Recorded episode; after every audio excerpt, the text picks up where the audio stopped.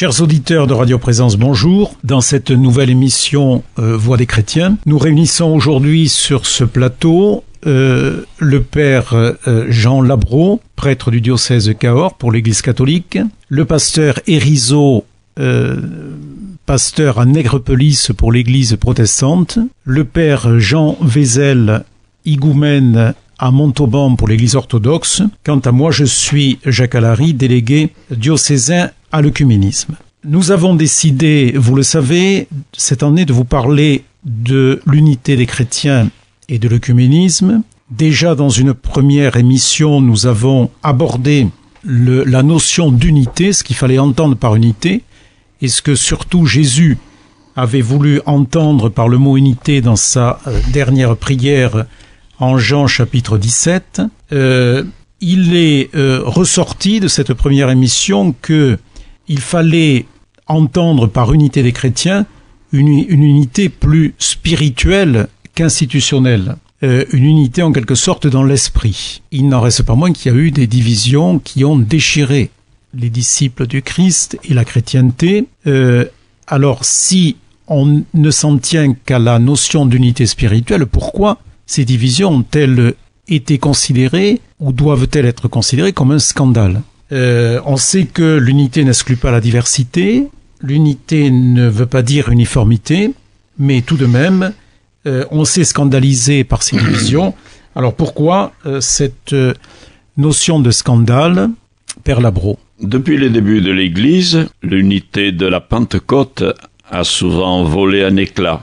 Que de fois Saint Paul a dû s'élever devant les disputes, les tiraillements au sein de ses communautés. L'unité de l'Église est imparfaite et elle peut surprendre ou même choquer des personnes, des groupes qui voient dans notre manière de vivre une certaine distance entre la communauté idéale et le témoignage ou le contre-témoignage qu'affichent les chrétiens séparés. L'histoire passée et présente de l'Église laisse apparaître des tensions, des conflits, voire des divisions qui peuvent devenir de véritables ruptures, ces ruptures qui contredisent la volonté formelle du Christ et sont pour le monde un objet de scandale, et constituent par là un obstacle sérieux à l'évangélisation. Des progrès ont été certes réalisés depuis le Concile Vatican II, même s'il reste encore beaucoup de chemin à parcourir. Mais nous sommes dans un monde chrétien scandaleusement, scandaleusement divisé. En face de milliards de non-chrétiens, les disciples du Seigneur se présentent en quatre grandes catégories que l'on peut chiffrer. On le verra tout à l'heure. Plus d'un milliard d'hommes se réclament de Jésus-Christ, mais souvent pour se jeter mutuellement à la face, proclamant le même évangile, mais parfois les uns contre les autres, chantant le même symbole des apôtres, mais dans des temples différents, lavés par un même baptême, mais pour s'opposer en communion séparée.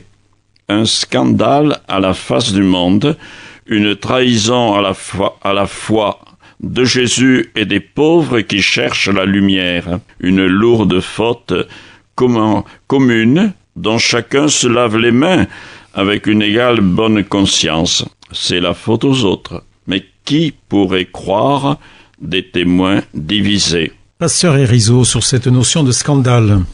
Merci Père Labroge, c'est le fond de mes pensées aussi, à mon avis, et c'est, c'est biblique comme approche, je dirais. Mais avant, j'aimerais revenir sur l'étymologie du terme scandale. Ah c'est faire chuter, faire tomber. Et ça me fait penser aussi à, à Jésus, la pierre d'achoppement, la pierre qui a fait chuter pas mal de monde. Et donc, à partir de cette étymologie, on peut se poser la question, finalement, qu'est-ce qui fait chuter mon frère? Qu'est-ce qui fait chuter le monde? Qu'est-ce qui fait chuter euh, celui que je croise dans la rue à partir de mon propre témoignage de l'évangile? Alors, à mon avis, c'est une pierre d'achoppement, ce qui fait chuter lorsque, entre nous, toute confession chrétienne confondue, ou à partir de nos compréhensions, nos interprétations ou notre manière de vivre l'évangile, lorsque tout cela entraîne exclusion et rejet. Ou peut-être pour le dire autrement, c'est un scandale lorsque nous-mêmes, nous, bénéficiaires de l'amour de Dieu, nous ne sommes même pas capables de s'aimer entre nous. J'évoque là, du coup, la radicalité de l'amour de Dieu. L'amour sans condition. Alors, est-ce qu'il y a, on a des conditions pour aimer nos frères, ou même pas nos frères, ceux qui ne sont pas chrétiens? Et c'est là que ça pose question. Par ailleurs, si nous, toute confession chrétienne confondue, montrant des attitudes divergentes aux yeux du monde, nous ne pourrons que faire chuter les autres. Nous serons des contre-témoins. Ainsi, comment montrer cette unité dans la diversité sans que nous soyons des occasions de chute? Alors quel témoignage portons-nous à ce moment-là? Ce qui fait que les gens qui nous regardent de l'extérieur n'ont pas envie de croire au Dieu de Jésus-Christ. Comme je l'ai dit, nous pouvons donc être des contre-témoins. Alors, à mon avis, ça c'est un scandale parce qu'on fait chuter tout le monde. Et peut-être même nous-mêmes sans le savoir. Comment faire comprendre que le corps du Christ a plusieurs membres et que chaque membre a sa fonction et que tout est nécessaire pour son bon fonctionnement? Comment faire que la main ne fasse pas chuter le pied ou que le pied ne fasse pas chuter le corps entier? C'est toute la question que je pose. Et quand euh, je reviens sur euh, l'identité de Jésus, qui est la pierre angulaire de l'édifice, mais aussi pierre d'achoppement pour certains, c'est que en même temps, on est des témoins, mais malgré ce que nous sommes, c'est à l'autre aussi finalement de recevoir euh, la parole de Dieu en lui-même et de faire le chemin avec nous. On peut être des pierres d'achoppement, mais l'engagement et la responsabilité aussi de suivre, d'emboîter le pas, appartient à chacun. Alors pour répondre à la question, pourquoi l'absence d'unité est-elle considérée comme un scandale? C'est un scandale quand on est des contre-témoins de l'amour de Dieu, finalement.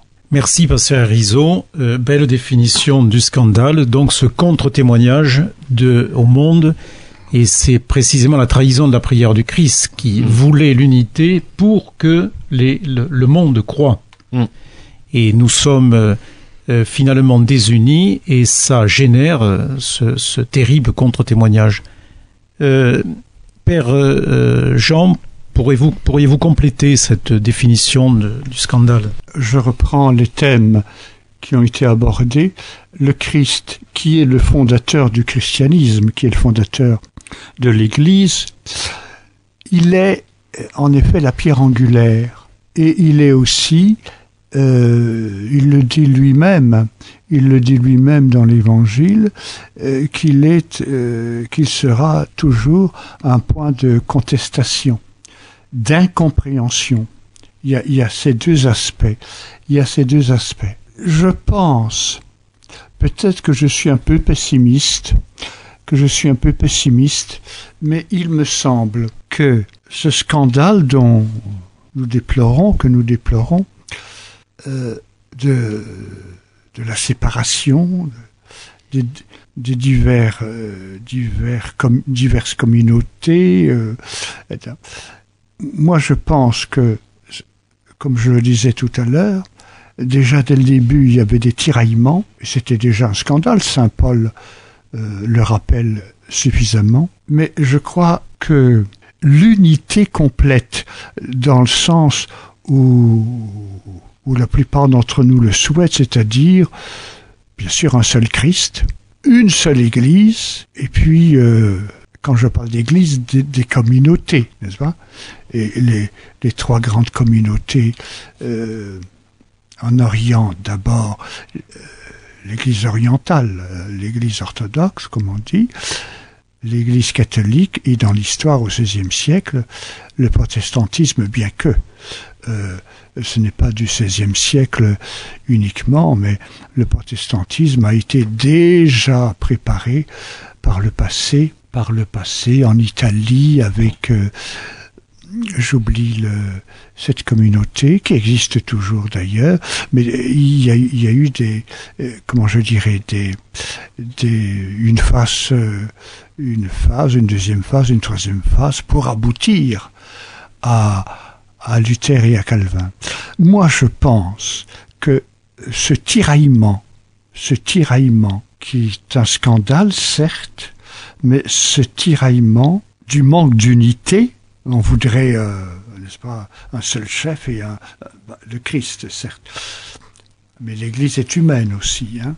euh, elle est divino-humaine. En ce qui concerne Dieu et le Christ, il n'y a aucun problème, mais c'est le problème de l'humanité aussi qui existe dans l'Église. Et je crois que jusqu'à la fin des temps, il y aura toujours des tiraillements depuis le début. Il y aura toujours des tiraillements. Des tiraillements et même des... J'ose espérer que non, mais enfin, euh, il y a eu quand même par le passé, au niveau de nos églises, que ce soit euh, dans l'église primitive, euh, Néron, les martyrs, etc., que ce soit pour les protestants, la Saint-Barthélemy, enfin, il n'y a pas que la Saint-Barthélemy, mais il y a un tas de choses aussi, des tiraillements énormes, des scandales énormes. Nous n'avons pas ça pour l'instant, heureusement. Et dans l'Église orthodoxe aussi, il y a eu, ben, euh, parlons, euh, euh, c'est un peu plus connu, bien sûr qu'il y a les chrétiens d'Orient aujourd'hui, mais euh, c'est une, pardonnez-moi, c'est quand même une minorité par rapport à ce qui s'est passé sous le régime communiste, où, euh, surtout à l'Est et en Russie, où des millions, des millions, c'est pas des milliers, ce sont des millions de gens, de prêtres, d'évêques, etc., qui ont été massacrés, qui ont été massacrés. Et, et non seulement les, les personnes, mais aussi euh, les, les lieux de culte. Enfin, ils, on rasait tout. Hein. Euh, je fais souvent référence euh, au nord de la Grèce, de l'Asie mineure, de l'Asie mineure, qui, était, qui est un des berceaux du christianisme, un des berceaux du christianisme, et qui a été au fur et à mesure éradiqué. Et il n'y a pratiquement plus de lieux de culte. Oui, il y a des lieux de culte. Je ne veux pas ici euh, euh, euh, reprendre parce qu'on en parle ces derniers jours, n'est-ce pas? Mais euh, une, autre religion qui ne croit pas au Christ, l'islam, n'est-ce pas? L'islamisme, je ne vais pas euh, ici être long, mais c'est l'islam qui a éradiqué tout le christianisme en Asie mineure. Il n'y a plus rien que quelques lieux de culte, et quand les orthodoxes et le patriarche de Constantinople veulent aller célébrer, là, il faut qu'ils demandent l'autorisation, c'est un comble. C'est un comble. Alors moi je pense, hein, je pense euh, que euh, le tiraillement, il y aura toujours une recherche d'unité. Et à mon avis, c'est ça qui est le plus important. Nous recherchons l'unité, euh, l'unité spirituelle, l'unité des personnes, l'unité de l'humanité, n'est-ce pas? Euh, à travers des tiraillements. Voilà. Moi, je, le crois.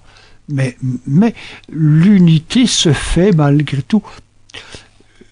Je reviens, c'est l'unité, euh, euh, l'écuménisme spirituel.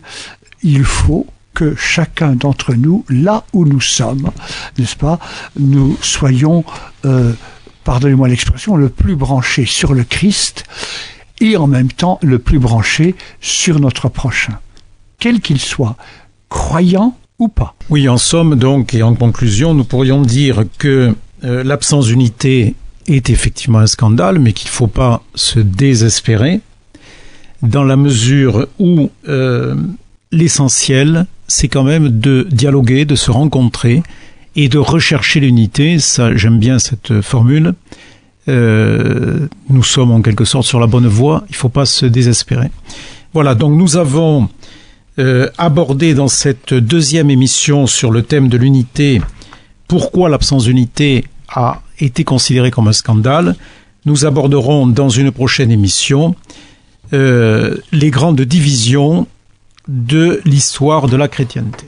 Merci de votre attention, à bientôt et merci aux intervenants.